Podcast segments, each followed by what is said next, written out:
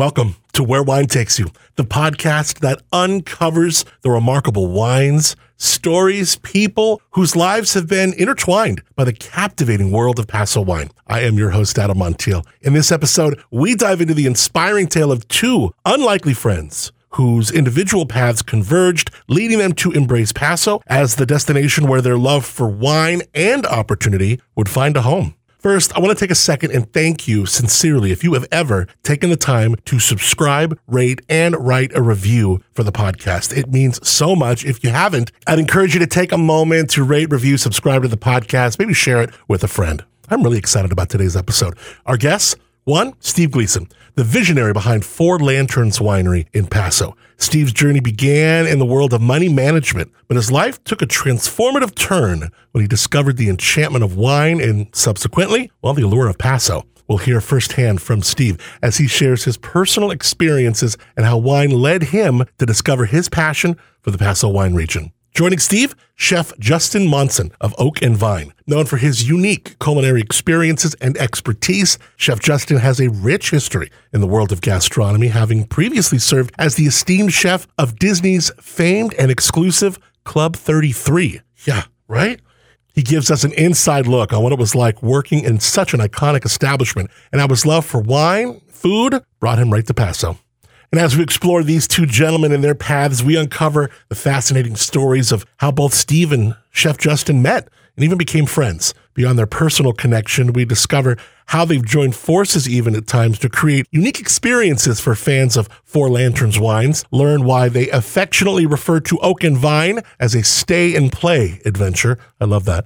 Blending exquisite wine and culinary delights in the heart of Paso wine country. I just love stories of two unlikely friends whose paths collide, leading them to share a profound connection with each other and with Paso, where wine took them on an unforgettable journey where the chapters are still being written.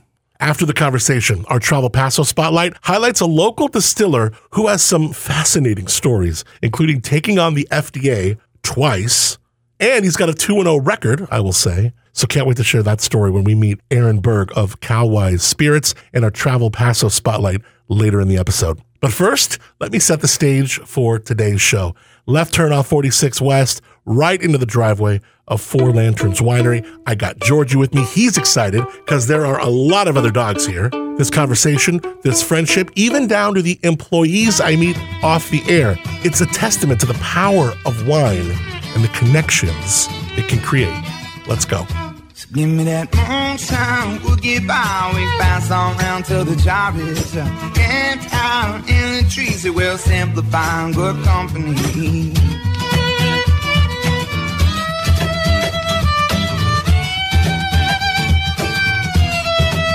Cheers, guys. Cheers. Cheers. Oh, no, yeah, we got to do the sparkling. That's right. yeah. What is this, by the way, Steve, this sparkling? So it's it's kind of fun, um, and I know you and I've talked about the a little bit of the history of the grapes on this property, but um, a long time, 1989, Randall Grahm uh, helped plant the grapes here, and uh, he had a clone of what he thought was Roussanne, and smuggled it into the country planted the grapes, uh, sold the wine with said Roussanne on the label. And I just found out, well, about a half a year ago that uh, John Alban, famous for Viognier, came up and looked at the Roussanne because another winery is going to buy it from him. And he said, it's not Roussanne, it's Viognier. So he had the wrong, I don't know what happened. He jumped over the wrong fence. And, and it's from Chapoutier or somebody sold him the wrong cuttings. Right. Who knows what happened. But anyhow, that's our Viognier. Um, so we made a sparkling out of Viognier. The idea was, you know, the principal grape in Champagne is Chardonnay, and Viognier and Chardonnay, although they taste dramatically different, are very similar in terms of their chemical makeup and the heft on your palate and things like that. So I thought, why don't we try making a sparkling out of Viognier instead of out of Chardonnay? I'm still wondering how he got tricked with the Roussanne. I feel like in the glass, and I know there's like weight to both of them. Like you just used the word heft. I love that. Uh, there is a heft to both um, Viognier and Roussanne. Yeah, yeah. Like Chardonnay. But I don't know. I feel like I'm not any wine wizard, but I feel like I could have told the difference between Roussanne and and Viognier. Why? Of course, Randall Grahm could, right? What am I missing? Well, yes, that's true now, but you have to think 1989. There was mm-hmm. there was no no Roussanne in America. In fact, he sold it as the first Roussanne in America, and Just thought it was. Well, that makes sense then. and you got to realize you're probably getting little sticks with buds on them. Yeah. That's all you get, uh-huh. right? Because you got to stick in your suitcase, or Yeah, sometimes point. they call them underwear clones or whatever. How do you get it through? Right. You know, customs. So I, it's it would vary. Even to this day, sometimes we get replacement plants up in the vineyard, and it's the wrong. It's the wrong grape. It's sometimes it's even the wrong color when it comes in. So the nurseries make that mistake too all the time. So Right. Oh, we saw that happen here with Graciano, didn't we? yeah, lucky mistake for Paso Robles. Yeah. You have any of that? I do actually. I do. That's pretty cool. Yeah. One thing I learned just setting up here is you make a lot of wine. Yes. Yes. I don't. I'm not good at coloring inside the lines. Yeah.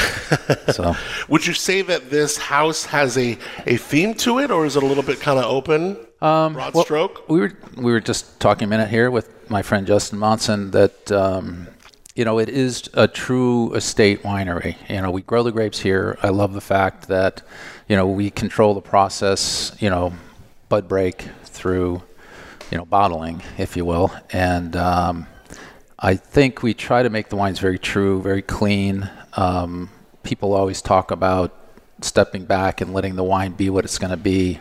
Um, that's true, but you also got to, you know, it's like having kids. You you want them to be independent, but you got to make sure they don't go off the rails someplace too. Right. So um, there's a little bit of that, but we want the wines to be very true to the varietals they are. Um, and then we, I, we, me, I really love blending, um, and I don't necessarily want to be held to the traditional blends, as you'll see in a minute when we try the next wine. I'm looking forward to hearing your story because you're almost 10 years into this Yeah. journey. Also, looking forward to trying a lot of these wines. And you did mention Justin Monson. Uh, Chef Justin Monson, it is good to catch up with you, my man. How are you? Nice to officially meet you, Adam. Yeah, well, I think we met here and there, maybe at a little event, but we've certainly never been on the air together.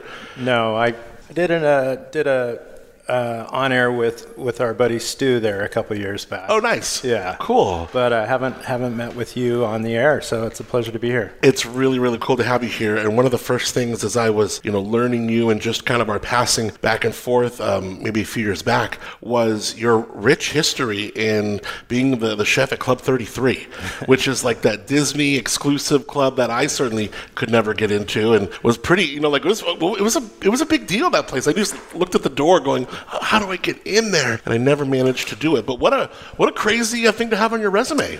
Yeah, you know, it, it's it's a chapter in the book of, of my life, and it was something that was unexpected. But um, I had a, a restaurant down in Southern California that was a big success. I sold after 11 years and had my heart set on moving up to Paso Robles. And uh, Disney got in the way somehow. My uh, youngest son was still in high school, so took a job. I, I tried out. Uh, I had to cook an 11 for 11 people a five course meal over two days and tried out for the job at Club 33. I got the job, and the next thing I know, I'm working at Disneyland. For someone who doesn't know, uh, talk about Club 33. What is it? Club 33, uh, the best way I could explain it, it's kind of like Augusta National is golf, uh, Club 33 is to Disneyland. It's this exclusive uh, club that's uh, members only. The members can invite guests. Walt Disney originally it was for corporate sponsors and dignitaries and and uh, heads of state and and uh, and celebrities and, and people from Hollywood at the time would come and dine and have a respite. Uh, the only place at the time you could have um, wine and beverages. So Yeah, on, on the Disneyland property. on the Disneyland property. That's changed now, uh, for, hopefully for the better. And um, yeah, so it was wild. I was trying out for this job, and uh, I'm back. They call it back. Everything off, not on stage, is off stage. And Donald Duck or somebody kind of gave me a thumbs up, and I just felt like this. Where am I? I felt this kind of What a trip. animal spirit. I felt like this is an omen, and I felt all of a sudden I just zenned in, and I What is it? How is that run in the back? Is it like just as exclusive, or is it just kind of like another food depot at Disneyland, but the fa- the facade is is better service, higher dining, or what? What, what was it like from the from backstage? Backstage. Backstage at Club 33 was phenomenal in the respect that they had closed it two years before I started there, and they closed it for two years and rebuilt the entire property. Basically, a total redo. So I had this, you know, Michelin star style kitchen Wow. with uh, just gleaming equipment and stainless steel everywhere, and these hood systems that clean themselves. Um, No way. So it was like you were in a dream kitchen. it was a dream kitchen. We had the most Disney kitchen. You the most Disney staff, kitchen. the dream, the most staff I've ever worked with. We Wow. had uh, we had the best product that you could you could ask for, and we really wanted to uh, showcase just the best that Disney could be, and and the membership really appreciates. it. So Club 33 sat in New Orleans, that New Orleans Square kind of area. Correct. Yeah, you're above um, Pirates of the Caribbean, basically. Yeah, but are you in Club 33 if you go through the ride? Do you look up and see it, or no? You don't see the ride, do you? No, you can kind That's of that other restaurant. get some peekaboo views from if you're down at street level. You can kind of look up and see. Yeah. see. And so, what's the deal? Like, you, if I'm a member of Club 33 and I just got off Splash Mountain, can I go there and get a Manhattan and then bounce out? Yes, you can. So it is. What is it? A, a door knock? Is it a what is it? Yes, there's a buzzer, I believe. There's probably a knocker. When, when I was there, there was a pirate standing out front. You've been to Club 33? well, Justin and I went. I poured my wine there for the sommelier. Nice. Yeah, yeah, it was great. Because it's really like this unassuming door Yeah. in that New Orleans Square area that just says 33 on it. So, Adam, the the reason why I'm actually sitting here with Steve is is uh, I met Steve's wife Jackie at a, a charity event at at Disney. We were doing a, a charity event for the homeless, and I met Jackie. I said, "Hey, I'm, you know, I was a, a brand ambassador of Disney. I'm hosting people. Had a chef coat on, the whole thing. Yeah. Yeah. yeah. And I said, you know, hello, how are you? It's, your name's Jackie. And she's, I'm like, tell me about yourself. She says, well, my husband and I own a winery. I'm like, very interesting. Um, let's let's sit down and hang out for breakfast. And she says, yeah, we actually are up in Paso Robles. And I'm like, I'm trying to buy a piece of property up here at the time and move up to Paso. So I'm like, all right, you This know, is this perfect. is a kismet. You know, a great, great uh, happenstance. So. Steve and Jackie poured the wine at this event. Um, I came up probably, a, I don't know, a couple weeks later and came up to this Yeah, exact room where we're sitting that's in and yeah. tasted the wines. And we've been, you know, buddies and, you know, cigar nights and, um, you know, That's so cool. What a cool story. yeah. So it's it's it's really cool, man. This whole, it's all come around. Yeah, and I'm I'm so excited to see Justin your story, how it brought you here, and then what it's turning into. Because uh, with what we're calling a stay and play, which I think is great, obviously your cuisine and how your cuisine fits and is folded into the whole thing. Uh, Steve, let's talk about this area because this we're prime. Central, right 46 West Side, Yep. a- among a ton of big, great, beautiful scenic drives and wineries. The property here has some uh, rich history too. Where, when did you? This is almost your tenth year, so I want to say 2014 we started. And how did you get the property, and and where did we come from? Yeah, we actually we bought it in 2013, so it is our 10th year. But it, you know, it takes a little while to make the wine. And the place needed. I don't know if you were there before, here before we bought it, but it needed a lot of uplifting. Yeah. Um, the the owners uh, lived in the house over there, and they rented out the property. And then what happens inevitably is the owners didn't want to put money into it. The renters didn't want to put any money to into it, um, and uh, so, So things goes, just kind yeah. of drifted on for a long time. Um, but then we ended up buying it. So it's you know I fell in love with it. It needed a lot of work, but you know sometimes you can look at a property and see it what it can be. For example, J Dusi. I looked at that property about the same time and I couldn't see it, but Janell bought it and instantly transformed it. You know, and I was like, "Wow, Yeah. she could see it." That was her I couldn't see it, Yeah, but I could see that what this was going to be, and Yeah. just fell in love with it, and that's you know how we ended up with the place. Now, where did you live before? What were you doing? We I worked for a big money management firm, PIMCO is Okay. the name of it. Uh, I lived down in Orange County. PIMCO. Pacific Investment Management Company. Oh, Pim. Oh, Pimco. Pimco, I was yeah. like Pimpco. Yeah, it sounds Like a little right. yeah, Or yeah. from- but look at you that. make money somehow. Business, right, exactly. it's like a velvet business card.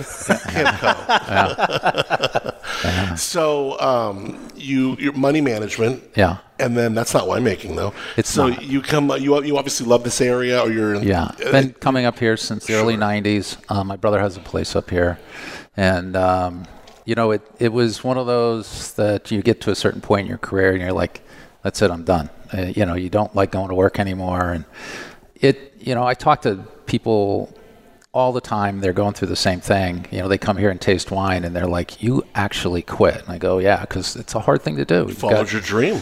you got kids, you got a mortgage. You know, the kids are going to go to college, and you you know give up the paycheck in order to jump off Forget the cliff. college. Let's open a winery. Yeah, let's open a winery. So anyhow, that's what we did. Wow. I came up here and did it.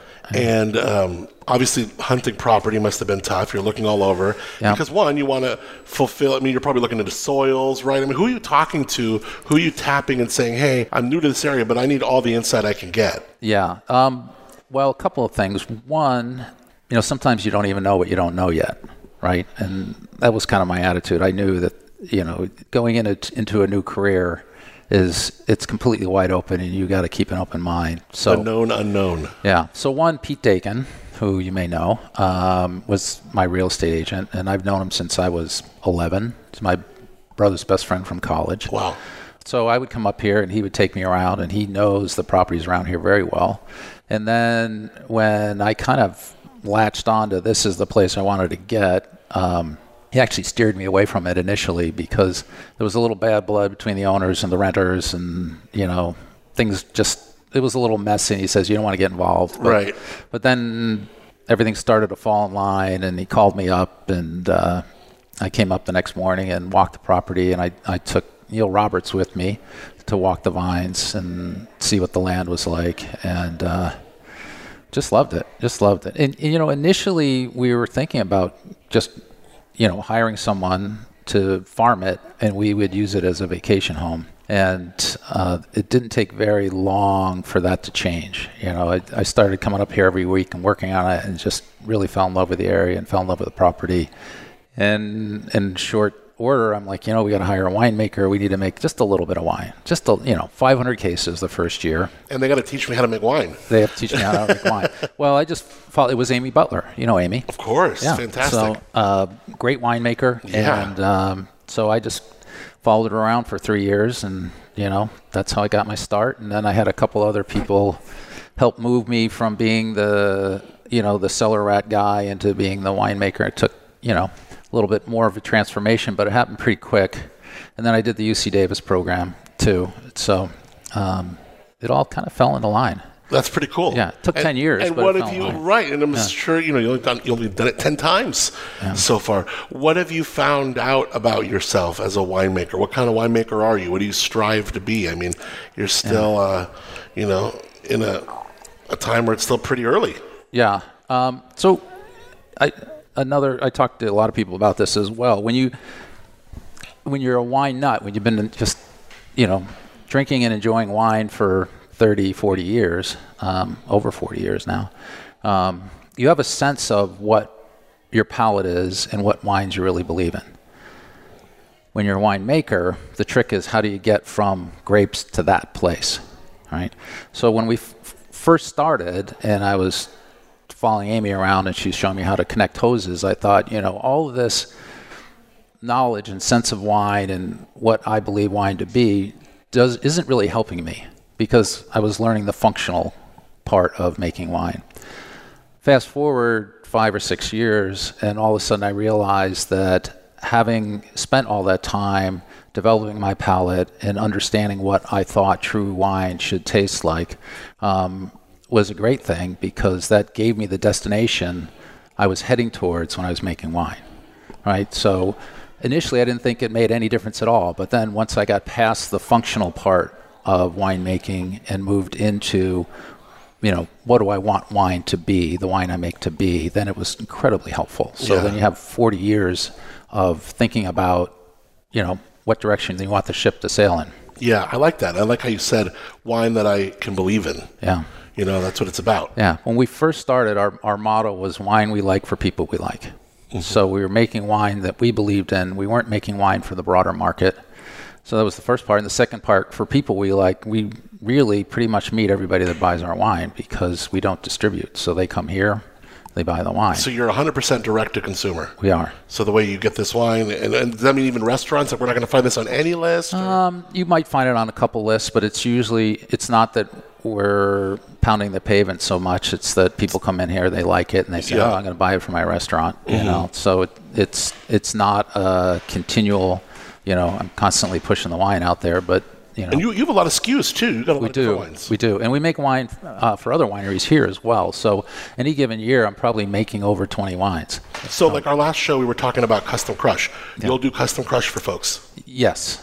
The, I'm not open for any more folks. So No, don't, yeah, yeah. don't call me because we're full to the brim. So Right. I'm actually trying to cut back on the custom crush because you know. What is that like as a winery doing that? I think you know, folks listening to this episode, remembering that last one, you know, it's a, it's kind of a cool bridge and a cool line to Yeah. draw between the two. What is it like to be a winery doing custom crush as opposed to say like you know we were talking to Pacific Wine Services? Yeah. Um, so back to the, you know, well, it's only been 10 years I've been making wine, but I make a lot of wine every year, a lot of different SKUs, and I make wine for other people and with other styles because I don't make their wine to my style, I make it to their style, right? So it helps broaden out your experience set pretty significantly. And you pick up on things, you know, you learn things by doing things in a different way for different people. Now they have this one client who has got like pictures around this certain area, wants an electric blanket over the barrels, like Yeah. crystals, things like Yeah. that. Do you have any real eccentric clients, perhaps? Um, well, the electric blanket over the barrel, if you're trying to get a wine to either finish a really slow fermentation or Oh, really? Like, am I- oh, to it might be do stuck? to go through ML, you Oh, want sure. it you want it to be a little warmer. And if it's it's late in the fall and the barrel room's cold or the tank room's cold, um, it helps to raise the temperature. that actually can work then. It actually can work. I thought she was doing it for some kind of voodoo thing because she's No, really not a no. winemaker. Yeah. I mean, that's so interesting, though. Yeah. So, um, so custom crush, but no more new clients, please. no. no. Yeah. And uh, what about what happened like uh, with the rain? How did the rain fare here? Um, I was pretty exci- excited to see it. Yeah. Um, and you know, everybody says, "Oh, you know, it washes the salts out of the soils. It helps refresh." And um, the last time we had a, it wasn't this dramatic, but 2016, if you remember, we had a long drought and then a pretty good rainstorm, rain winter. Um, and you know, 17, 18 were really good years for Paso Robles. 19 too, actually. Yeah, So- for sure. yeah. Do you feel like you can think back on a year? Like, if I were to ask you what 1998 was like in the money market world, would you know it as distinct as a vintage here that you've done harvest Yes. for? Oh, Yeah. you would? Yeah. So There's certain years that are very dramatic in the money world. Oh, okay. You know, so you talk about the 07, 08, 09 Oh, for the sure. mortgage thing. Yeah. I was I'm old enough that I remember trading. I was a bond trader back in the 1987 crash. Oh, man. So I go way back, and so you they're very distinctive. In fact, I was trading in Tokyo at the time, and I got. Are you a- like one of these guys with the stickers all over their jackets? Like, Oh no, no, I was a bond trader. Okay. Uh, well, those guys are on the floor. Right. uh, of the board. Well, they were on the floor of the board of trade. Um, the bond market happens predominantly deal, well, dealer to dealer, dealer to large customer. So it's all on the phone. Um, it's not flashing, and I mean that was part of the market. The futures are definitely part of the market. Yeah. it was Oh, that's so different. interesting. Yeah. Do you miss that at all or no?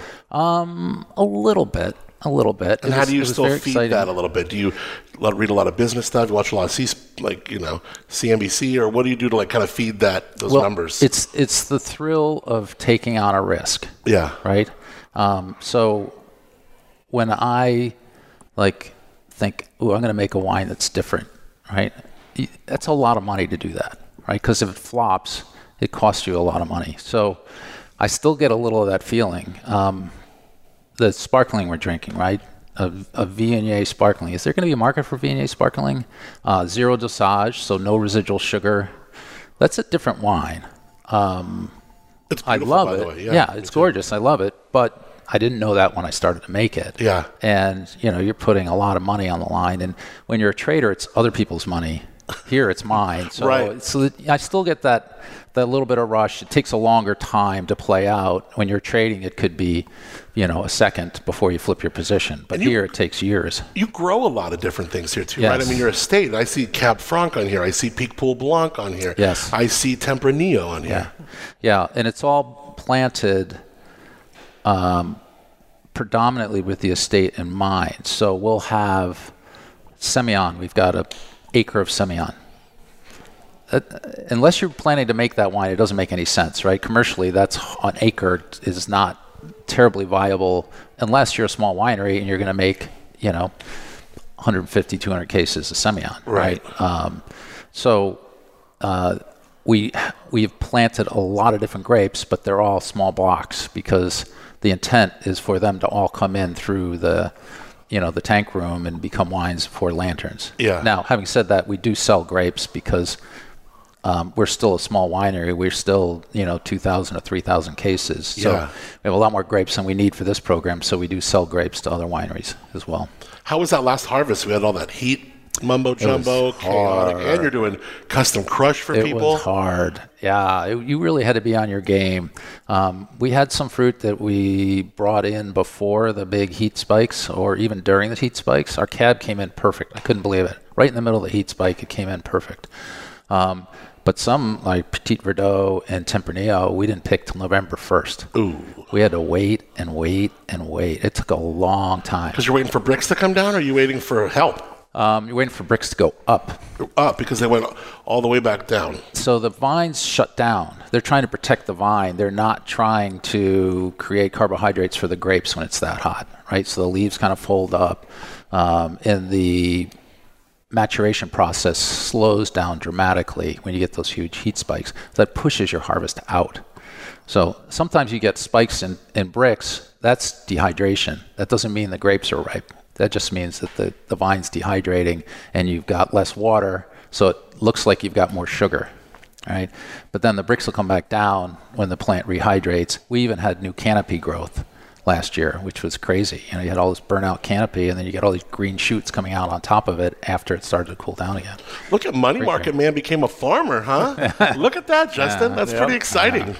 So, uh, Justin, Oak and Vine. I want to tell you something about Please. Justin. I think of him as um, two things. So, one, when he took me down to visit Club 33, the staff couldn't have been more excited. They were so happy to see him. Everybody was hugging him. You could tell that, you know, even though he was the boss, they really thought a lot of him. So, that's a cool thing. That's huge. The other thing is, he's a friggin' food whisperer. We were up barbecuing at his place one time. He's cooking chicken on an open fire. No big deal. We've all done that a million times. But then when you eat it, it's like, oh my God, how did this happen? Yeah. You know, I mean, I watched him do it, and I don't get it. He's like a food whisperer. you know? That's so It's cool. amazing. That's quite a compliment. a food whisper. Uh, what is it about? So, tell me the, the secret to the uh, open air chicken. what are you putting on it? Oh, yeah. So Oak and Vine. Um, yeah. So we've got the project Oak and Vine, and yeah, cooking. Honestly, barbecuing. I'll give everybody like the, the lowdown. The first couple tips are get your get your meat out at room temp at least an hour ahead, and season it right away. You're going to season season at least an hour ahead, a couple hours if if you can. Obviously, you don't want it out in the hot sun and un, uncovered, but you know, get your meat seasoned um, a couple hours ahead. So when it hits the grill, it's already been seasoned inside and out, and then the heat distributes right through it. And a lot of people put, you know, that steak that's ice cold, season it real quick and throw it on the grill. You get this Maillard char on the outside, and then it's raw on the inside. So getting getting food out at room temp is is super key. And that's just prep. That's just having it out and let it sit out for a Yeah. while. It's smart to do with no matter what, no matter what the uh, the protein is. on. Yeah. So yeah, the project is Oak and Vine. Um, I have two partners, Rich and Colin, and I'm the chef partner. Colin's our uh, hospitality management partner, and Rich is the general operator and financier of the project. And it's 46 acres. Uh, we've got 15 acres planted of uh, primarily Syrah, Grenache, Mourvèdre.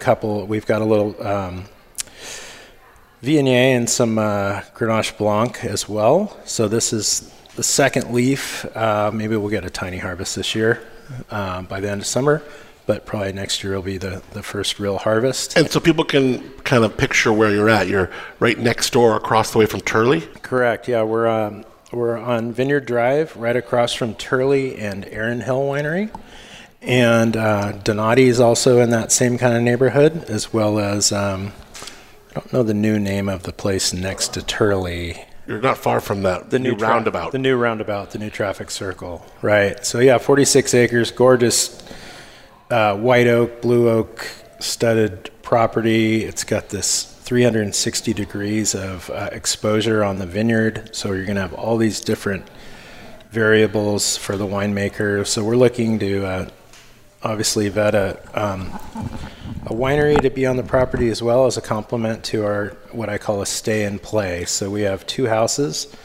combined. You can probably have about 35 people on the property and kind of run it like a boutique hotel week to week. We um, create like a dossier on our on our guest and their needs and their special event, and we'll cook for them in base menus all the way from breakfast through dinner and special events. We've done winery events. We're hosting Torrin here this this month. Um, we've had Tablas Creek and their their folks down to do their holiday party. So I'm picturing like I mean, is it like a house where like a bunch of couples might get, or maybe like a, a you know a wedding or something, a group of for a wedding? Absolutely, yeah. Our primary guest so far has been a kind of multi generational family that's getting together and we're kind of we're Central Coast, so a lot of people are coming from the south and the north and meeting in the Central Coast. And then, so do you, when you whatever the price is, or you do it by a week or whatever, does that come with meals, or do you kind of negotiate like how many meals a day you're going to want, or how does that work? Right. Yeah. Our base is just renting the property uh, where you're going to stay, and then Colin gets contact. They contact Colin Pflugrad, our, my partner. Um, via email typically or, or phone, and and uh, we set up a. Basically, he, he creates a little dossier on them and says, "Hey, what are your what are your wishes and needs?" And we will have a Steve, for instance, will have a winemaker come up and taste people on wine. Colin's doing cocktail classes with people. That's cool. Creating, you know, custom beverages. It's great. Oh, this sounds like a lot yeah, of fun. It's, it sounds very. It could be tailored to just about anything. That's right. It's it's it's kind of an atelier. It's it's a bespoke experience. And then, what's your kitchen like? Is it Club 33 standard or what? Uh, we've got two incredible kitchens that uh, Idlers in town helped us furnish those. It's most, mostly a brand called Fisher Paykel out of New Zealand. Um, incredible stuff. And then we've got an outdoor kitchen that's got a killer um, Santa Maria grill, of course. And then we have a pizza oven from um, Jordan's husband, um, Manu. Manu. Manu. iTech. And uh, iTech, yeah. Cool. So he, he and Steve ended up getting an oven from him as well. So we've got yeah. those pizza ovens. Oh, did you? Nice. yeah. yeah. It's and, fun. Uh, Those things are cool because they could zap a pizza in a couple minutes. Right. So we have Oak and Vine Hospitality as well. So we're out catering. Uh, we just cooked for Jordan and the folks up there at Epoch the other oh, night. Oh, nice. We cooked for uh, Guillaume and family there at Clos Solène as well. So um, yeah, most of the time we're out cooking at wineries and doing their their winery events, um, but we really enjoy being at our home base and and hosting people. So have you been doing catering and stuff since maybe we first you know met years ago when you were? Yeah, so I came up I came up in 18, moved up here officially in 18, and uh, started off going really well, and then we ran into that COVID bug and uh, that kind of slowed down a little bit. Yeah, huh? Uh, but right at that same time, we ended up purchasing the Oak and Vine property. So that last those two years, we were building. So it was a great, great time to kind of reestablish a new business, and um, yeah. So up here, you know, it's interesting being a you know a quote unquote fine dining chef, and you've got this. You know, we all have our inner ego, and you're, you know, cooking. I've worked in Napa and for years up there as well and own my own place. And then to call myself a caterer kind of my first initial like kind reaction of cringed kind of, a little kind bit. of a little cringy you know? It's really not though. There's so many great chefs that will will do this yes. you know no it's great. Hey i want to live i want to live in paso robles area. Yeah. And this is what we do. And this is the business right? So we're we're cooking it doesn't mean you can't rock a square plate situation if you have to, want to, or or whatever, or sure. someone you know can commission you for one of those too. But yep. uh, no, I think it's it's. Oh, we get we get to do incredible food. Mm-hmm. Um, talking with Steve here about coming up this summer, we're doing a, our second annual kind of Midsummer Night's Dream inspired. Um, event with his wines and and you know we've brainstormed and had some cigars over talking about this menu this this year, and it's yeah, we get to do some great stuff. Yeah, if you want to have a great time, is you know, pull some wines out and talk to Justin about what foods he would make with those wines, and then plan out a menu, and that's that's really good fun. Yeah, no, it's uh, it, it, the, some of the thing, the history here is really remarkable. When you kind of look at what you were kind of getting into, and when you were coming coming up here and talking to folks, what was, and you like you said, you were coming here to taste for a while too. Yeah. What were some of those aspects of the history that you that really kind of lit you up? I'll tell you what, I don't know so much history, but at the time, I truly felt that Paso was starting to become poised to really take off as a wine region. Uh, you know, not to belittle the, you know, 20 years ago, but the as a wine region, I don't know if you were here back then, but you I, I just just got here in 03. So Okay, so- yeah, no, it was far different for Yeah, sure. I mean, like in 03, you could go taste for free, and you're keeping the glass. Yeah. you know what I Yeah, mean. yep. And it was, It was very different. And there's probably you know a fraction of the wineries here. and you had to know which ones to go to because mm-hmm. some of them just weren't, you know, Mm-hmm. Yeah. what they are now, Right. right? No, sure. Um, but I, point. but I really felt that the region it had the had the soils, it had the weather, it had everything it needed to really take off, and um, you could tell. Particularly if you'd been coming up here for a while, all of a sudden every winery you go to, the wine's really good, and and it was the outside world didn't recognize that. And I really think it took COVID for the outside world to figure out that Paso's really got something going on because Is that right? You think that really had something to do with it? Absolutely. We so great example. You know, we shut down and then we reopened for that little window before we shut down again. Right.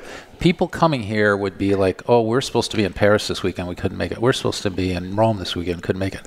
So all these people came here who would never. They would always look past Paso uh, and go elsewhere. But this was kind of where else are they going to go? They couldn't fly anywhere and they loved it. They loved the restaurants, they loved the town, they loved the people, they loved the wines, and I think that's really what flipped the switch on Paso. It's just it was all here. It's just nobody seemed to recognize it outside of Paso and the small cadre of people that were following it. It's interesting because I feel like we've always been doing these long and big strides, but you can't deny in the past, you know, since then it's Yeah, been, it's three years. It's just like gone it's crazy. been it's gone crazy too, Yeah. and then you wonder because of that dynamic that you're explaining, where you have a lot of people that they're not getting on planes and they have the ability to come up here. We're certainly allowing them to, and we made it you know easy for business to go on. Thank God, because you know a third of California's restaurants alone shut down for good. Yeah. I mean it was it was wild what happened. And that's just restaurants, you know. and, and think of the restaurants we have here in Paso. They're Yeah, amazing. yeah, Just incredible. amazing restaurants. Yeah. So So, um, how did you kind of weather through that whole situation, Justin? As a chef, I mean, literally, no one's cooking, no one's doing anything. That was a really must have been a really hard time for you. It, it was. Um, I'm also a Finnish carpenter. Oh wow! So, um, I actually kind of put the dropped the chef's knife down and picked up the tool bags and and uh, started doing. I actually built a deck for Steve, helped him build Wow. his deck. yeah. Uh, at the same time, we started building oak and vine, so I built all the, the beds and all the white oak beds. So and you the- went to work, man. That's that's it's amazing. incredible. You should see it over there. It's incredible. But you know what? Our, our bread and butter during COVID was these um, people that came up uh, and rented an Airbnb and they wanted to, they couldn't dine with eight or 10 people at a restaurant. They didn't, you know, want to mask up and, in between every bite. and they wouldn't take a group of eight or 10. So they're at their house and it was word of mouth. We got a bunch of business doing uh, small dinner parties um, for everybody in these Airbnbs. And it kind of, it kind of launched what we're doing now. Was it kind of underground, Yes. like Airbnb's? like, hey, I got a chef that you can, you Yeah. know. That's pretty cool. it was total word of mouth. And, and like Steve was saying, it, Dude, I was getting my hair cut in like the backyard of my hairstylist on, along got the golf course. You got know? some good hair, man. Yeah. I got some hair envy, I got to tell you. Thank you very much. I, That's a huge compliment. But it's uh, just damn. I mean, it was crazy. COVID time was crazy. So yeah, you saddled up. You're doing some, you know, what you had also talents in. That's Yeah, you know what? admirable. I think that is the Central Coast way, though. Yeah, right. Now that I've been up here five years this summer, everybody has a couple jobs up here. Um, you're a you're a rancher and you, you know, mow the grass at the golf course. Um, you work in a tasting room. You're also a school teacher. You know, it's everybody has a couple jobs up here, and that's the way. It's isolated in a beautiful way up here in that you know, to live up here, it's not overcrowded because it, you got to work your butt off to be up here, and everybody's got a really good blue collar kind of mentality up here on the on the Central Coast, and and uh, I've always been a working with my hands kind of guy, so I love it, and it's just an extension of what I've always done. But yeah, you gotta you gotta work up here. Talk about some of the neighbors a little bit, Steve. Um, your neighbors right around you, and Yeah. Well, one of the my new favorite neighbor is uh, Lone Madrone, actually. So they, I don't know if you know the history. They used to be here in the tasting room, Right. And then they went up on Adelaide Road, and then they just bought the place down right next to the traffic circle down there. So I love going over there. And Niner across the street. We got Castoro down the road. We got the Bartons over there. Richie, uh, Midnight Cellars around the corner. Yeah. Hal at Ed Vlatus and Dark Star. Anderson Road and- folks. Yeah. Yeah, and Janell Dusi, and I mean, there's a lot of wineries around here. And are we you know, in Templeton Donnie. Gap? Are we in Willow Creek? Interestingly, the the line about 80% of the vineyard is Willow Creek. The line to start Templeton Gap runs right through the corner of the vineyard over here. So the other 20 is in the Willow Creek is in Templeton Gap, and then it goes that way. Um, and our house, which is about a mile down the road, we have another vineyard there, is firmly in the Templeton Gap. But most of this vineyard is in Willow Creek. Let's talk about this next wine that we're getting into. Okay, this is kind of fun. It's a blend, and it it started really. In, remember, I told you about drinking wines over all the years, and uh, in 1993, 94, uh, I had a wine that was um, from Australia, and it was a Shiraz Cabernet blend. And I remembered that. I, I used to be able to remember almost every wine I had, but then I started to get old. Um, so I really remember that. I, I liked the wine a lot. It it was a just a big, balmy Australian wine, and uh, I thought, you know, geez, I grow both Cab and Syrah. Why don't I see how those taste here in Paso? And I blended them together, and it was too much. It was too big, too concentrated, too much fruit. And so I thought, well, I'll put a little Cab Franc in there to bring in some of those earthier flavors, and uh, it worked extremely well. And then for this vintage, I also thought maybe a little Tempranillo, you know, just to get a different thing. So if you think about it, we've got Cab, which is left bank Bordeaux. We've got Cab Franc, right bank Bordeaux. We've got Syrah, Rhone Valley, Tempranillo, Spain. So it's uh, a little bit not within the norm, uh, but it's a great wine, very complex. It's our top selling wine. Um, just love it. Just love it. And Justin, what are you going to pair it with this if you were going to? I'm loving the. Um, it's really pretty. The it's very cool on the palate. It's so it's a real sexy wine. Um, it's got a a good amount of like black licorice on it Mm-hmm. right now on my palate. I want lamb with this yeah. because it's Still it's good got acid, some tannin you and can go with the acid. I want some Yeah. fat. I want some sizzly lamb fat and some like dried herb on this. Yeah. So like cool. a herbs de Provence or you know a little Lamb, that's interesting. yeah. What were some things that you kind of like took from your Club 33 days, Yeah. or do you just take and kind of go, man, that was really good? Maybe it's some things in hospitality because of Mm-hmm. Right. they're so good at it. Maybe it's some things in the kitchen. The thing, I'm kind of a. Steve's gonna laugh when I say this, but I'm kind of a. I'm kind of a different thinker. I'm left-handed, dyslexic, redhead, right? So um, I it- love I kind of figured out around 50 who I am, and it's because I am these things that I just I do things backwards than other people. I look through different lenses. Walt Disney, to me, the actual man, not the the company, that what I learned is the guy was a I don't know, he was um he just did it his way. But he did it with quality and an integrity. So the things that I got out of working at Disney that I've kind of brought up here, the biggest thing is the storytelling. Okay, so when you know, for instance, Steve and I sit down and he's like, "Hey, we want to do this thing." I'm like, "We get we go off the rails and spitball like." He's a you know Ivy League educated guy. We haven't talked about that yet, but he's talking about. He says, let's not. yeah, we'll skip that. He's like, let's let's let's kind of vibe off this Midsummer Night's Dream and Shakespeare and that. I I know enough to like, okay, I get your vibe, and then all of a sudden we're like serving things out of punch bowls and you know doing this bacchanal kind of cool like art direction and telling a story and it's summertime and for me like cooking and being seasonal. And I'm a big Steinbeck fan. I read. I'm reading a hmm. i got a book club with some of my cooks right now. We're reading Steinbeck, talking about like the heritage of where we're at and the heritage of wine growing and food and the Salinas Valley. you East know, of Eden. East of eden I love that book. It's Yeah. so damn good. Kind of a soap opera almost. Um, Yeah, but they're just the it was amazing. yeah Yeah, no, the stories and the pictures and the it's amazing. But we're the way it doing like that. a we're doing a risotto right now. I'm calling Steinbeck's Garden. Okay, so and we're using all these Castroville artichokes down through the Salinas, and we're doing the asparagus and the English peas. So storytelling and the the the way Walt Disney kind of story told and got people. That's what to me that the wine culture and the wine the wine country culture is storytelling and it's letting people be in a lifestyle for the day if they're here tasting mm. wine.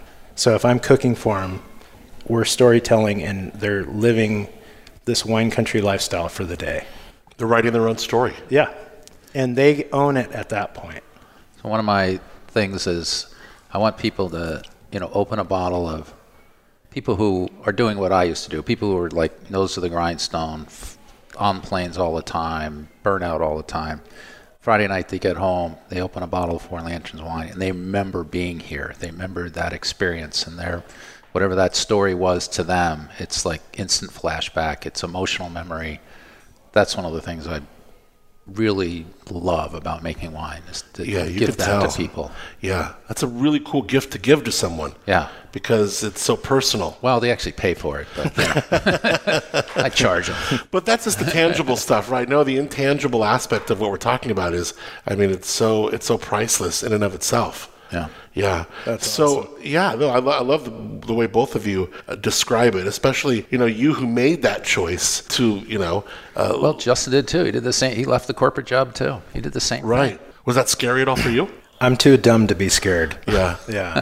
Did you look at your situation, the fact that you're not, that you're probably maybe a little bit more obviously, I mean your your numbers analytical, obviously a very smart man. Did you kind of look at this and go, okay, this has all got to even out if I'm going to take the plunge? I didn't think it has to even out, but I thought if if I'm going to do this, it ha- it has to make money. It has to make money. I'm You got gonna- into you got into winemaking. Of course, it doesn't make any money. Well, it does eventually. Yeah. you know, it's a, it's a, you know, there's a difference between capital expenditures and profit, um, and there's a huge amount of capital expenditures in wine. I mean, th- think about this. This next wine I want to pour for you. It took four years to make. Wow. So you put all that money out, and then you pay to maintain that wine for four years until you sell your first bottle. So the you know for the finance people out there, the turnover ratio is terrible on this stuff. But putting all that aside, um, I I didn't want this to be just a a project that didn't actually sustain itself. I, It's not just I- a passion project because I can. yeah. No, it had to. It has to. It has to get legs and live on its own. It has. To, it has Now, to is that get there. because you needed it to, or is it because you didn't want to? It wasn't just the same to you unless it could. A, a little of both, actually. I mean, it, I I could have retired rather than come here, but then I would have been just sitting doing nothing. So I took all the money and put it on black and spun the wheel. Yeah. Right. then it's got to pay for itself. Sure. Right. So sooner or later it does. And I remember, you know, Tom Madden was our lawyer, Pete Dakin, and uh, Old school, great guys. Yeah, and um, you know, they both pulled me aside and said, "Look, you know, you're you're not going to make any money for eight years." And I was like, "Wow," you know, and that's true. It takes a long time to for all that capital to start coming back in. Right. Um, but eventually it will. Hopefully, if you've got a good enough product and good people, and you know, we have just the most amazing staff I ever met in my life. They're incredible. Um, so, yeah, hopefully, if you if you jump off this cliff sooner or later, you know, there's a cloud that's going to cushion the blow, and you'll make it. You know, What were some of the aspects that you had to pick up on over the last ten years? I mean, in your money market world, were you were you a leader? Were you uh, did you have people under you that you were, or so so that that part wasn't new then? So managing a, a mission, people, leading that was never we were we were doing that just in a different facet before. Yeah, the people who are here, um, I mean, Justin's here a lot. It's it's like a family. They really are. We're we're all very close. It's kind of. I'll give you a great example. So they, you know, they all are local, and they may be driving by, you know, they look and they see the parking lot's full, and they'll pull in to help because they oh know we, we're short on staff. Or it'll be Saturday night, and you know, they didn't work that day, but they show up. They got cheese, they got crackers, and we all sit around and drink the half-open bottles that are left at the end of the day. You know, it's a, it's a just a wonderful group. Last Sunday night, we had we you know we do our Sunday night concert series during the summer, and um, that was over, and we're hanging out talking. And one of the women that work here couldn't come because her son wasn't feeling very good, so she stayed home. And then we all went over there and you know cooked dinner and Oh, wow. drank you know all these great wines, took a couple magnums, and they were pulling out wines out of their cellar. I mean, these are just amazing people. I don't, I don't know how we lucked out and got them all, but Yeah. they're just great, just Yeah. great. Well, tell me why uh, he got them all, Justin. I mean, there's obviously something really special Yeah. about Steve and, and Jackie and the, the mission here. Right. So it's I was we were talking about this before. Let me pour you a little of this you. wine Thanks. while you're talking. Yeah, yeah. the hospitality. First and foremost, it's a family. It's a family business, right? So Steve and Jackie are here every day. They have four daughters, so they have a big family. I think Steve, you come from a family of Six kids. yeah. six kids. Yeah. So there's a there's it's a very family um, orientated business. Um, everybody that works here that has kids, the kids are hanging out, the dogs are hanging out. I think that the people that work here, they work here because they want to be here, and I think that's the difference. They they like the wine and the vibe here, and they then they're like, hey, I think I want to work here. A lot of the people that I know that work here, the ladies, um, they were wine club members, and they're like, I like this place. Yeah. Right. Yeah. I mean, look at Matt. He just Yeah. this guy's my assistant winemaker. He just started showing up in the vineyard helping me. I mean, we were digging ditches out there, and he just I just I wasn't paying him. Yeah. It was during COVID, so he couldn't go to work. Right. But you know, we just his wife works here, Wow. Wine, and he just, started trying- showing up every day. And just learning and Finally, I just like, okay, I got to hire this guy. Yeah. Well, it sounds like, you know, a, a real, there's an aspect here that you can't put uh, your finger on that's just very important. And there's a real, like, quan, Yeah. you know. I can't put my finger on it, but I'm happy it's here. Yeah, huh? Yeah. and you're blessed. And that's really cool. And you, you know, you're obviously your wine club members, you're fans of your wine, visitors can tell. I mean, it's got, a, you know, there's a definite uh, vibe here that's uh, really welcoming and, Yeah. and fulfilling. And the wines are fantastic. I mean, what did you just pour for us now? Okay, so this is a fun wine, and, and it's a Merlot. So I know a lot of people in the wine world kind of skip past Merlots because they don't have structure and maybe there's residual sugar in them, and they're Or they too saw Sideways. They saw sideways. This wine has a lot of structure. It we actually aged it for three years in barrel.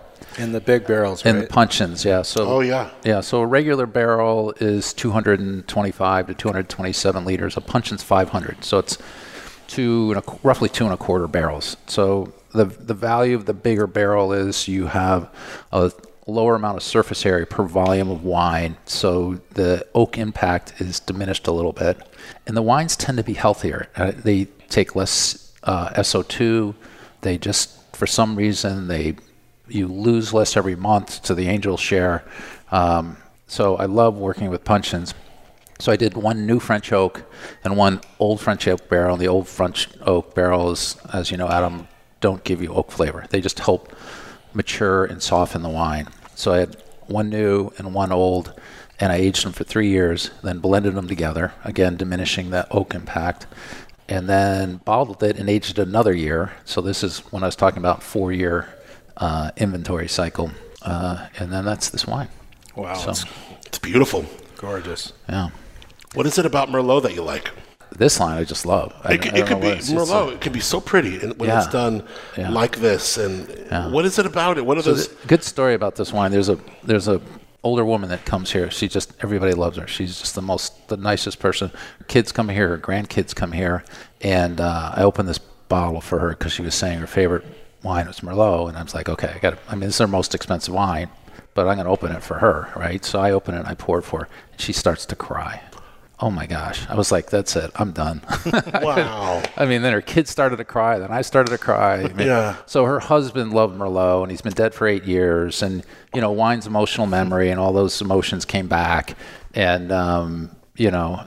So I God, don't know. That's that's probably Wow. because of her. It's I like like an episode of This Is Us right now. Oh my god, that's such a special story. oh, it was amazing, just amazing. Yeah, and it's very Paso of you to just, you know, first of all, that you're here, someone's tasting, and you're here walking around. Uh, it's very Paso to just see. It like, is. That's what I love about Paso. Yeah, you know. and that you heard this, and and more you listened. You didn't just hear, but you listened, and and you acted with your heart, and you led with your heart, and then this amazing moment uh, gets to happen for this woman that she will never forget, and you even get to share. I, I never forget. Yeah, I'll I know. never forget. Yeah. That's so cool. I love it. How can people uh, taste here? Uh, do they need a reservation? How does it work?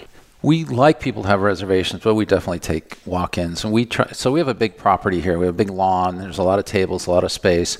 Um, we try very hard not to turn people away. Every so often we have to, just because we get too many people. But the constraint is the number of servers. So they can only handle so many people. So some reason on a weird Saturday, something, we get a lot of extra people. What we do is we say, look, you know, we can find you a table, you can buy a bottle, or you can buy a couple glasses of wine and sit, enjoy yourself. But we can't do the full tasting menu with you because we just, just- don't have enough staff. There's just too much going on right Yeah, now. Yeah. yeah, So that's why people make reservations so they can be sure to Yeah. get that treatment. Um, And I've noticed we talked about COVID earlier that a lot of this kind of turned into what we know at, at a restaurant. You go, you'll be sat somewhere, and then somebody will come to you and hey, how's the wine going? We'll take, and then you're, you're almost like having like a restaurant experience where you're sitting at a table. You're not necessarily belling up to a bar per se. Right, complete. Yeah, pre-COVID, everybody was belly to the bar. Yeah. it's completely changed. Yeah, I like that. Yeah. I like it too. That's It- pretty it- cool. it's been nice. So, uh, Four Lanterns Winery, spell it out. F O U R Lanterns Winery. So it's www.fourlanternswinery.com. And then uh, Oak and Vine. Oak and Vine. Someone's got to figure out how to just come get some people together and, and stay with you. Like that sounds like so much fun. I can't wait to get up there. Yeah, especially when we get our, our winery on on play. But um, yeah, we're fully open and uh, we've had great success. And We want to do our Christmas party up there this absolutely. Ooh, see, there you go. year. It'll be fun. Yeah. So um, some of the Sorry, wine- holiday party. One of the Sorry. Don't be sorry for saying Christmas. Christmas. I celebrate Christmas. I celebrate Christmas. I know, but you know, I'm an inclusive guy. yeah, yeah. and we've got some Jewish friends here that Yeah. we hang with all the time. Yeah.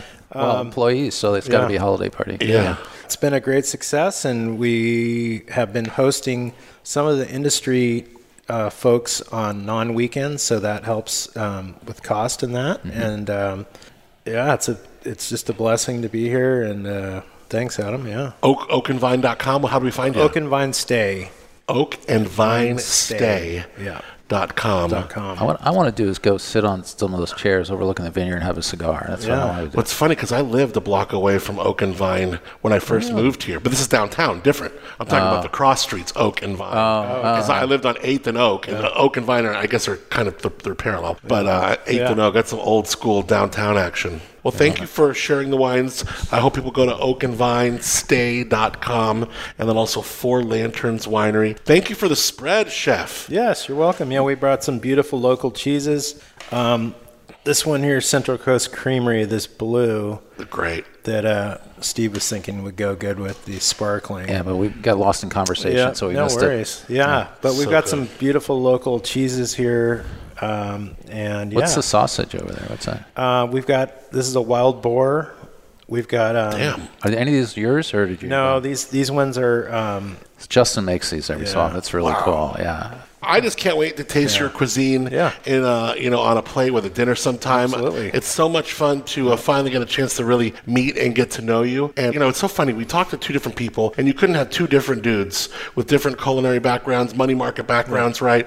And then to find out where those paths and ideas and passions cross. Right. And I I saw a lot of really cool similarities in both of you as men as you looked at things and as you look at opportunity and, and following your dreams. I mean, some really cool similarities in the two of you. So this was a really fun conversation. Thanks, uh, both of you guys, for sharing where wine takes us. Cheers, Adam. Thank you. So good. That was fun. There. Just cheers. Cheers. Give me that moonshine, we'll get by. We pass on round till the job is done. Camped out in the trees, it will simplify good company.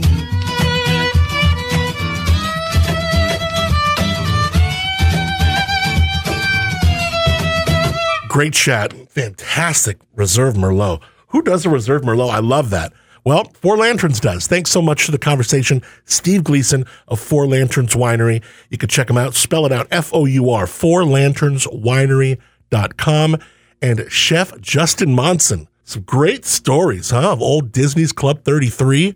What a cool thing to have on your resume. Again, to learn more about Oak and Vine so you can stay and play, check out oakandvinestay.com. All right, now as we transition into our Travel Paso spotlight, we are shining the light on Aaron Berg, the owner and producer of Calwise Spirits, located in the burgeoning industrial area known as Ramada Row. It's on the way into Tin City. Calwise stands as a testament to the entrepreneurial spirit of Paso and Aaron's journey and his story, rooted in Cal Poly's hothouse, the college's renowned entrepreneurship program. His story will reel you in. He'll share the captivating history of distilling he discovered in his own lineage, along with a riveting story of successfully taking on the FDA twice. Trust me, you're going to be glad you stuck around for this.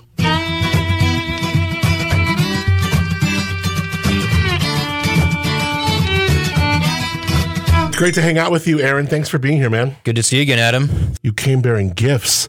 Uh, spirits obviously just blowing up, and your story is really exceptional because you were part of that the hot house at Cal Poly, Right. which is like, and, and for someone who doesn't understand, explain how the hot house works a little bit and how they help business, new business owners, and new businesses flourish. It's a great program, and for decades, I mean, pretty much since the inception of the university system, it's always been to you know feed people into jobs at, at large companies. And the idea with with the Hot House and the Center for Innovation and Entrepreneurship at Cal Poly is. Hey, students, actually, you can go start your own business. You don't need to go and work for one of the big, large corporations and be a cog. You can decide to go out on your own, and we're going to give you the, the tools you need to do that. This is certainly not something that we learned growing up in high school. I think this, this should be part of junior high, high school, you know. So it's good that for those who, are hungering for this, that it is available, especially at a great, you know, institution like Cal Poly. And this was instrumental in you beginning Calwise.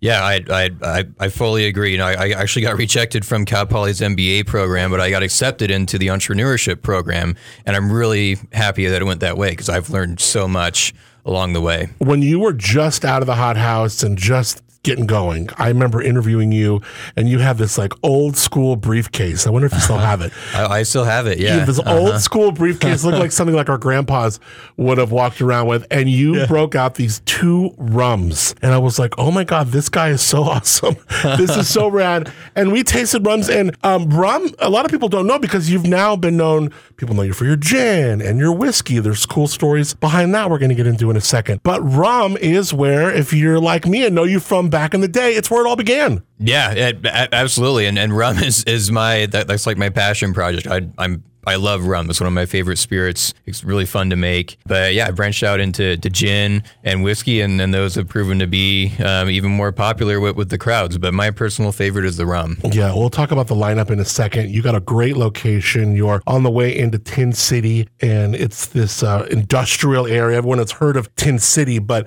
uh, the industrial area right outside of it, as you come in, is becoming something in and of itself really special. Are you in that Ramada Row? I am. Yes, yes. We're, we're in Ramada Road there, right on, on Ramada Road, uh, intersection of, Mar- of Ramada and Marquita. Yeah. On your way to, to Tin City, you can see us from the freeway. Yeah, it's pretty exciting. And uh, what are we doing for folks in there? Obviously, we're tasting the spirits, but you have the ability to do cocktails, food. You're doing a lot of stuff. Yeah, there. yeah. We're, we're, we're doing cocktails. So, of, of course, we love pouring t- tasting flights so you can taste the spirits on their own.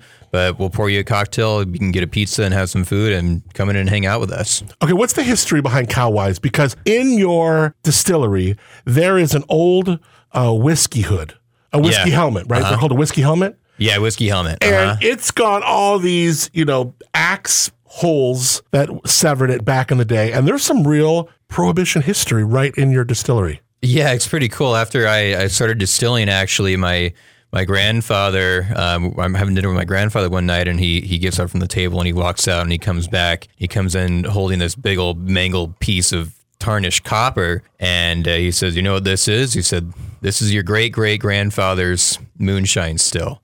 And uh, he was actually making moonshine during Prohibition in Minnesota, is where my family's from. And he got caught by the feds. And back then, during those days, what they do is they, they the revenuers came around with axes, and they would use the axe to hack holes into the still because if there's holes in it, all the spirit just evaporates and you don't capture it and it can't work. So uh, yeah, they hauled him off the jail and uh, you know he tossed the still aside and but it ended up being kept in the family. It's now now it's hanging up in our distillery. So we have this helmet that sits on the wall, and you can see this old, like you said, this old tarnished piece of copper with big axe, you know, scars into Yeah. it. We've even named a whiskey out of it. Yeah, and it's actually the there's a picture of it on our on our whiskey label actually, which is is pretty cool. So you can you know you can see it on our, in our distillery and, and have it on your whiskey label too. So single malt. Now this is kind of what people associate as Scotch. Of course, like champagne, it needs to come from the Champagne region of France. Scotch has to come from Scotland. Tequila's got to come from tequila. So uh, this is a single malt whiskey made here, but in that style. Is that right?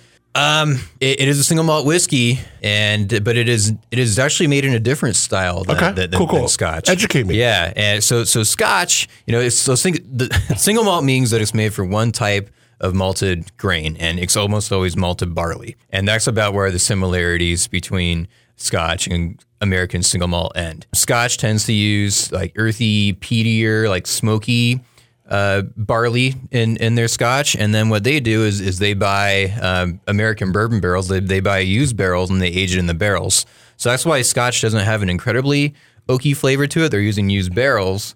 Where here in the States, we don't have peat bogs, so we're not smoking our barley with peat. And also, we are uh, legally required to use new charred American oak barrels to make American whiskey. So ours, so American single malt is not as smoky as Scotch, and it's more oak forward than than a Scotch is. That's probably why I like it. Yeah, I, I love it. I, think it's, I mean, that's really incredible. Mm-hmm. What's the that way. education like for fans of yours? Do they understand? Do a lot of people ask the, the question I just did with regards to Scotch or what? Yeah, almost everyone Okay, does. got it. Almost almost everyone does. Almost everyone thinks, oh, so it's single malt. Is it a Scotch? No, it's not a Scotch. Right. But I, I'm starting to get a few people coming in who who are realizing that, oh, this is an American single malt. That that's different. I know how that's different. So more and more people are starting to realize that an American single malt is picking up traction. The Big Sur Gin. This is uh, definitely, it's become your flagship. Yeah, yeah. Th- th- this is our flagship Who spirit. knew, right? That gin would become like, did you know there were so many damn gin lovers? No, you know, I, I had a little bit of a hunch, which is why I decided to start making it. But like you said, I started out making rums, and I said, okay, I've been doing these rums for for a bit now, for for a few months, and what I want to branch out into now. And I thought, how about gin? And I put out the gin, and it the, ex- the sales of the gin greatly overtook the rums. People were, were really stoked on the gin, and, and it's really become our, our flagship spirit because we, we we make it with a lot of love. We distill it from Paso wine grapes and uh, native plants that grow here on the Central Coast. This jumps right out of you. In the glass, it just jumps right out. Beautiful nose on Thank this. you, thank you. You know, we're talking spirits, so we're talking heat, but these things just are balanced and they go down very, very easily. Thank you. You know what I mean? Yeah, I, I try to make, and kind of back to your your your last question is I, I try to make everything so you can taste it and drink it on its own because there are a lot of people who like to drink it on its own or just on the rocks. But I also keep in mind the cocktails too, so I try to do the best of both worlds.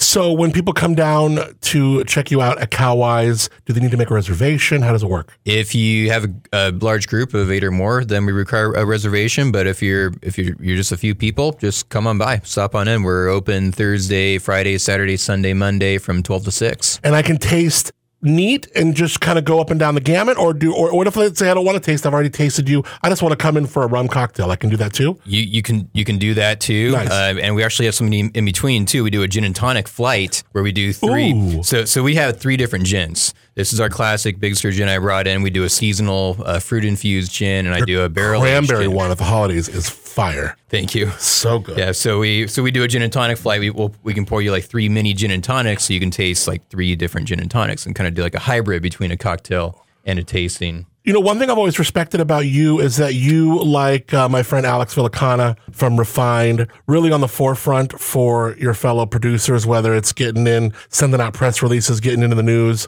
I know Alex has been up in Sacramento, you know, lobbying legislators to make sure that, you know, you guys could continue providing your spirits direct to consumer, sending them, shipping them to your fans.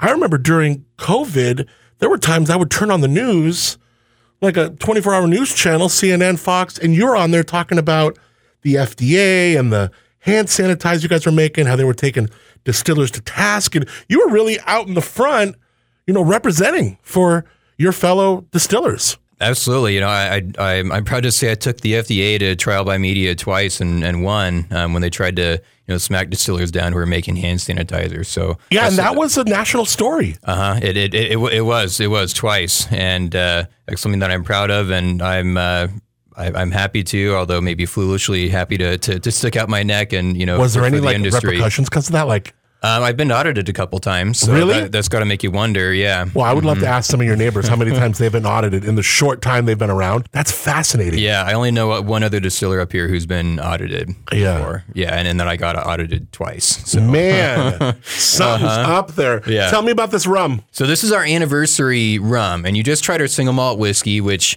um, by the way, the single malt whiskey is made with barley, but, it's like a heavily roasted barley, like barley you'd use to make a, a stout beer, so like chocolate barley. So it has a lot of chocolate and coffee flavors. This anniversary rum was aged in the barrels that we use to age the single malt whiskey. So you're going to find a lot of those chocolate and coffee flavors it. in the rum. I love rum. Me too. Isn't rum just so much fun? It's, it's excellent. That's beautiful, balanced, well rounded. Great Thank flavors, you. complex. You want to drink it by itself, but you're dying to throw it in a cocktail too. Uh huh. you know, Isn't that fun when you have a spirit like that? Mm-hmm. Hazard Reef. What's the name about? So Hazard Reef, that's you know right down the road from us here. That's that's over in Los Osos. There's there's a Hazard Reef over there. It's a popular surf spot. Um, all of my my brands and uh, and even the recipes try to, I, I try to you know harken back to the Central Coast as much as I can. The rum is made from U.S. grown molasses, which is pretty rare because most rums you find out on the market um, aren't sourcing their ingredients from even within the United States. So I, I actually work with a plantation out in Louisiana, and they send me the the molasses. I bring it into my distillery. I ferment it, and then I age it in oak. What's cool? This this is our anniversary. This is our fifth year anniversary rum that I put out. It's not even out yet.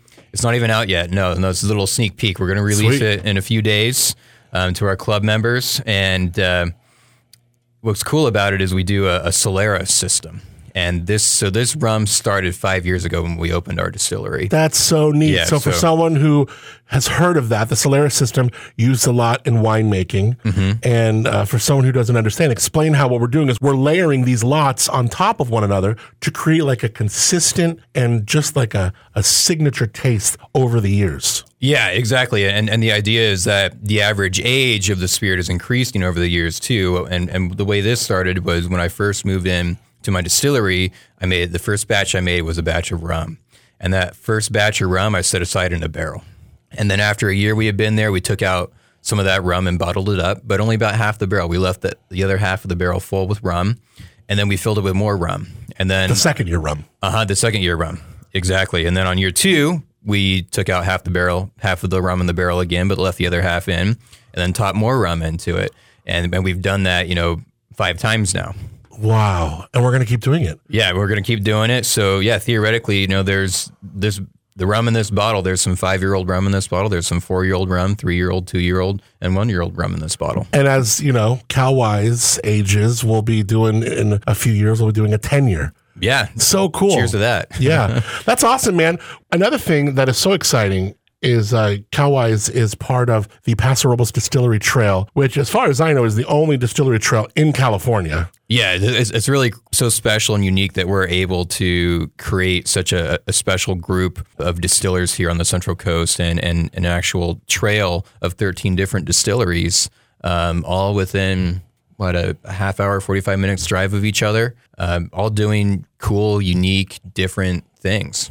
Yeah, it's countywide, so you could be down in Grover Beach, San Luis Obispo. There are a ton in Paso, all the way up. I think the northernmost distillery is probably refined in the Adelaida district in Paso, and it's exciting because you got this. Like I know you got this copper card that is available now. You can go to PasoRoblesDistilleryTrail.com, and you hold this copper card with you, and you can use it at all of the distilleries. Yeah, it's really cool. It's, it's a great value, and you know, right now we're selling for ninety five dollars um, as a intro introductory um, price, but it's going to go up to one hundred twenty five. But even when it's at full price, it's still a two fifty value when you consider you know the tasting fees that all these distilleries are are charging. And uh, we want you to come out and, and try the distillery trail. You've come out and done the wine trail. You've done you know a lot of the great breweries around here, and you should continue to do that. But come and check out the spirits we got going on too. Yeah, and, and get your hands on that copper card, PasoRoblesDistilleryTrail.com. You bring this copper card around with you, and then they just, you know, take like a little hammer and put a dimple over all the distilleries that you visit, and and then you're done. You got a collector's item. And what's also cool is they got this new map, and you can actually take the map. It's at all the distilleries, and then as soon as you hit six that you visit, you just uh, fill out your email on a little piece of the map, tear it off, turn it in, and then they're going to give you like this little stainless steel leather bound shot glass. And mm-hmm. right there at the distillery. So all the distilleries have it, and that's how that's when you do your sixth taste. So I mean, it's really cool. You guys are are giving back to the fans. Yeah, absolutely. Yeah, we, we want to give you a little souvenir to, to remember us by. Paso Robles Distillerytrail.com is the website. You will find Calwise on Ramada Road, right off the 101 on your way into Tin City. I wish I could tell you a favorite. The gin, incredible. I, I mean, he's turning me around on single malt. Really special, the Awesome. axe hole. And then, uh, of course, you know I'm a big fan of your rum, have been since I met you day one. Hazard. Reef, lots of fun stuff, cocktails and more. A go getter. Uh, I love the heart of this guy, Aaron Bergh. He is from Calwise Spirits. Dude, thanks for sharing where, uh, in this case, where spirits takes you, but thanks for being on where wine takes you, my man. Absolutely. Thanks for having me on.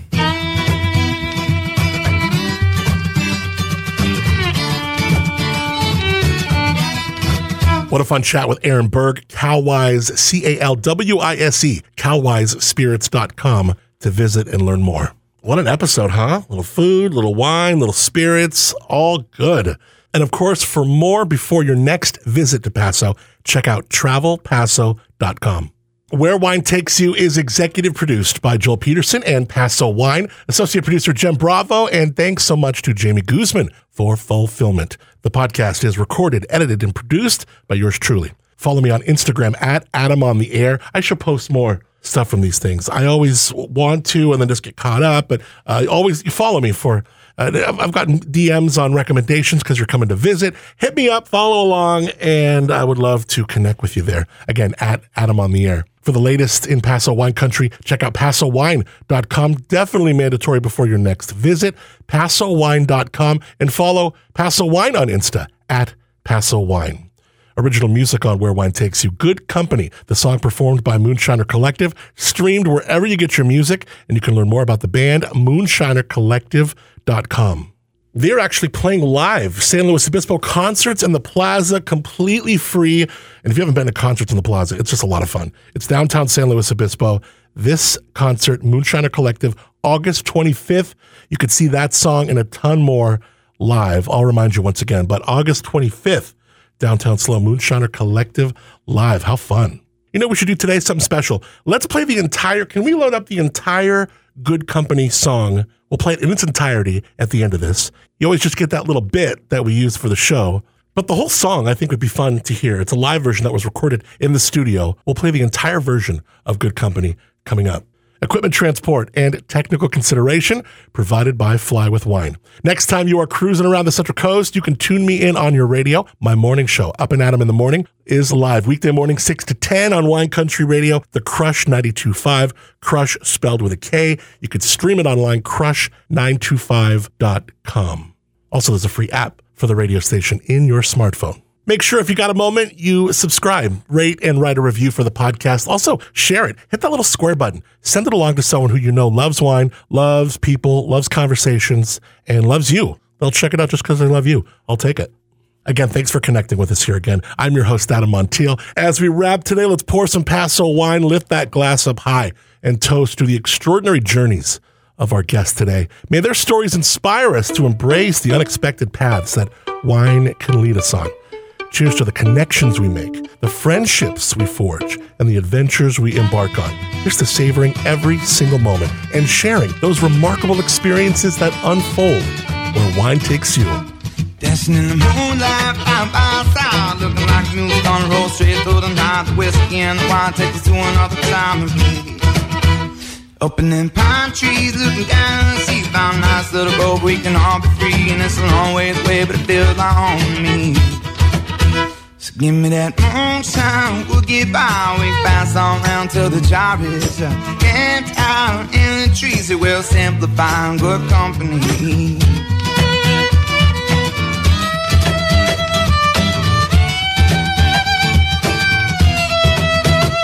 So come on, let's forget the world and we can sing a few songs. Tell the drunk guy hurls and we'll pat him on the back, have him take a little nap, keep going. And it's alright. Now we can have a little fun, gonna know what it'll be. It's been a long time coming. Canyon is ours tonight, I do believe. Yeah. So give me that moonshine, we'll get by. We can bounce all around till the job is done. Camped out in the trees, it will simplify and good company. Give me that moonshine, we'll get by. We can bounce all around till the job is done. Camped out in the trees, it will simplify and good company.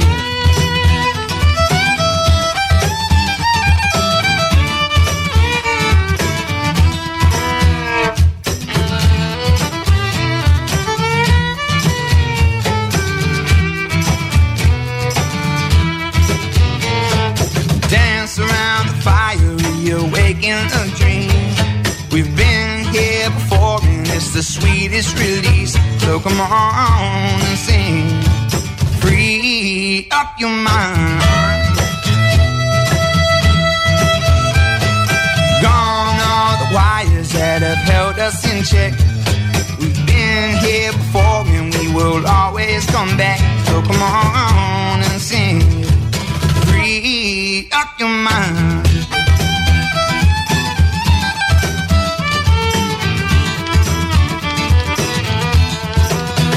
And give me that moonshine, we'll get by. We can pass on round till the job is done. Camped out in the trees, it will simplify and good company. Give me that moonshine, we'll get by. We can pass on round till the job is done. Camped out in the trees, it will simplify and good company. Give me that moonshine, we'll get by. We can pass on round till the job is done. Camped out in the trees, We'll simplify in good company. Me that moonshine, we'll get by. We pass on round till the job is dry. Camped out in the trees, we will simplify in good company.